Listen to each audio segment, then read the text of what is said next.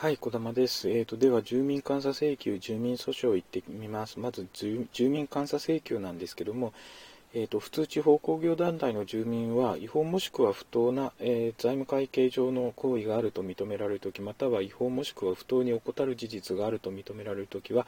これらをて称する書面を備え、監査院に提出し、監査にを求め、当該行為を防止し、もしくは是正し、もしくは当該異なる、ね、怠る事実を改め、または当該行為もしくは、えー怠る事実によって当該普通公共団体の被った損害を保障するために必要な補填するために必要な措置を講ずべきことを請求することができるというちょっと意義は長いですけども請求権者っていうのは、えー、と当該地方公共団体の住民であると。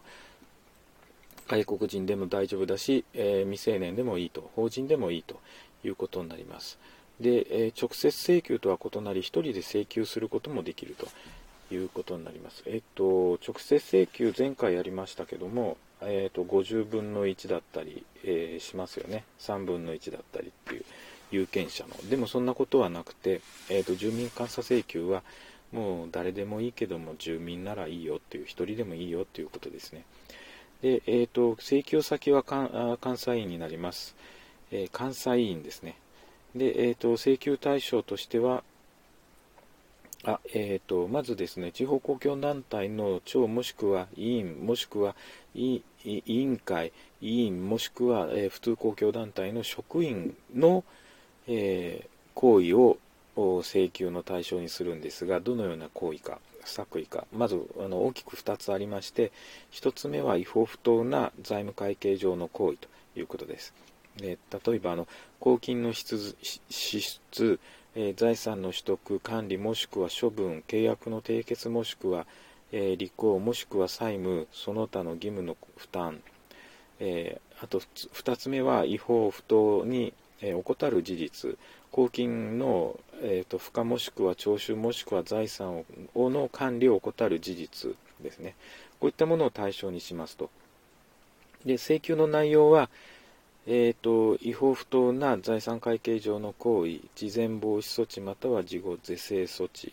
違法不当に怠る事実を改める措置、財産会計上の行為を怠る事実によって地方公共団体に生じた損害を補填するために必要な措置になります。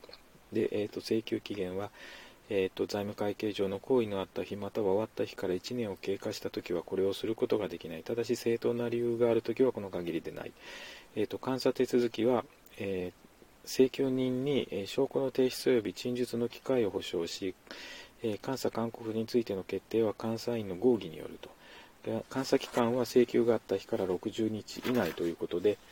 えーもしあの結果請求に理由がないとなれば理由を付してその旨を書面により請求人に通知するとともにこれを公表すると。もし請求に理由があるとしたら議会長その他執行機関えまたは、えー職員に対し期間を示して必要な措置を講ずべきことを勧告するとともに当該、えー勧告の内容を請求人に通知しこれを公表すると。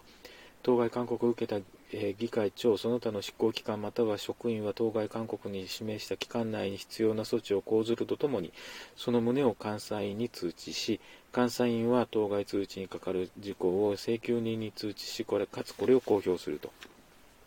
いうことになります。で暫定的な停止勧告の制度があの一応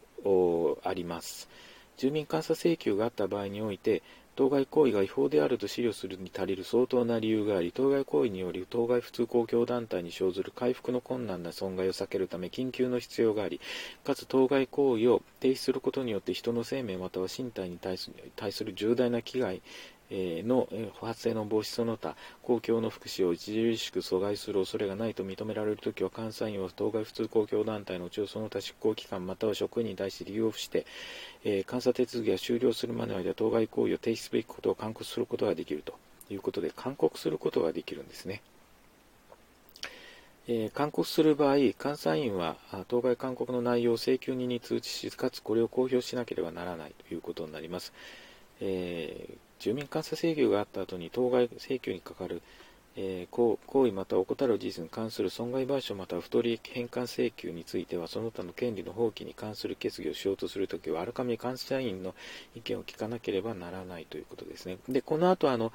えーと、住民訴訟をやってきます。住民訴訟は、えー、住民監査請求全地主義を取っておりますので、住民監査請求をした住民が、えー、起こす、訴えることが訴訟することができるということになります。で、ちょっと、あの、住民訴訟をする、始める前なんですけども、えーと、前々回あ前回のですね事務監査請求と今回の住民監査請求そしてこの後の住民訴訟の比較をしていきたいと思いますまずあの、えー、大きく違うのはあの事務の監査請求は直接請求であって、えー、請求者がですねえー、選挙権を有する者の総数の50分の1以上のものの連署が必要で請求先が監査員ということになります。請求対象は普通公共団体の事務の執行、えーと、財務会計上の行為に限らないんですね、えー、なので事務の執行に対して広い意味で監査請求をするものですからえーと、請求者は50分の1乗の連署が必要ですということになります。一方ですね、住民監査請求は財務に関するもので、えー、住民各自ができるという簡単にできちゃうんですけども、その代わり違法不当な財務会計上の行為とか怠る事実じゃないと、えー、ダメですよということになります。えー、請求先は監査員ですね。これ事務の監査請求と同じなんですが、この後やります住民訴訟は裁判所にあの請求します。で、事務の監査請求の全地主義が取られてますので、住民住民監査請求をしたあの住民じゃないと、えー、訴訟が起こせないということになりまして、えー、請求の対象は、えー、ここもですね、あの住民監査請求が違法不当に対するものに対してですね、住民訴訟は違法なえー、財務会計上の行為を怠る事実になります。不当というのが、え、もちろんできないですね。という違いがあります。このことを踏まえて住民訴訟の方に入っていきたいと思います。まず意義なんですけども、えー、普通地方公共団体の住民は住民監査請求をした場合において、えー、監査委員の監査の結果等に不服があるとき、裁判所に対して住民監査請求にかかる違法な財務会計上の行為また怠る事実について、訴えもって、えー、請求することができる。え請求の類型が4つありまして、えまず1号請求ですけども、え当該執行機関または職員に対する当該行為の全部または一部の差し止めの請求ができる差し止め、え、差し止めてくださいということですね。当該行為を差し止めることによって人の生命または身体に対する重大な危害の発生の防止その他公共の福祉に著しく阻害する恐れがあるときは裁判所は差し止めすることができない。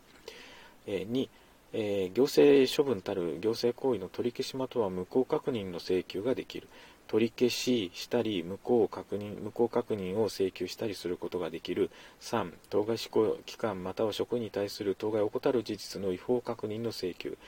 怠っている事実を違法確認できます。で4番当該職員または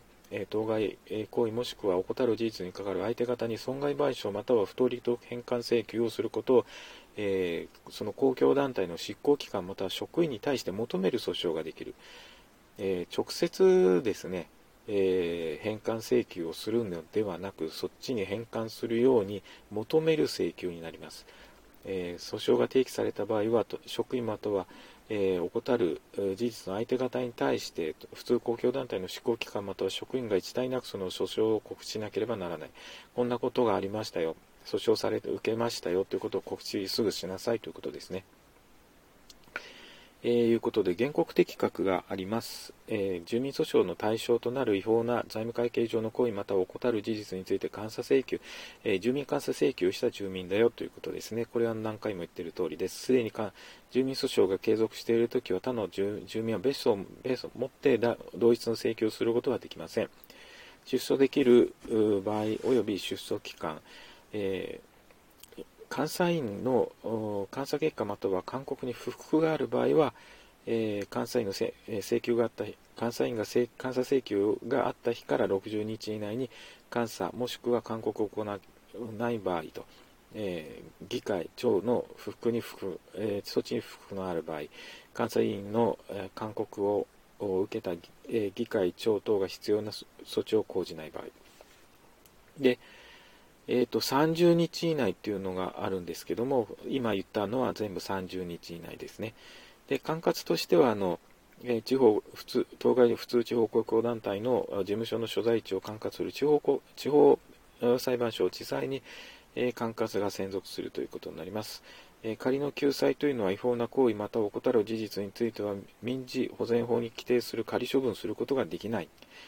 え行政処分たる、え行為の取り消しまたは無効確認を請求している場合執行停止を申し立てることができます。いうことです。これあの住民訴訟の方はですね地方自治法には権利放棄の議決ができないとは定められてないんですね。で裁判で議決が無効としたものはあると。平成24年4月20日のものですね。えー、一方ですね、その前にあった、えー、住民監査請求ですね、こちらは住民監査請求があった後に、えーとえ、当該請求にかかる行為または怠る事実に関する損害賠償または権利不当利得返還請求権その他の権利を放棄に関する議決をしようとするときはあらかじめ監査員の意見を聞かなければならないというものはあります。はい、えー、ここまで住民訴訟でした。以上です。今日は以上です。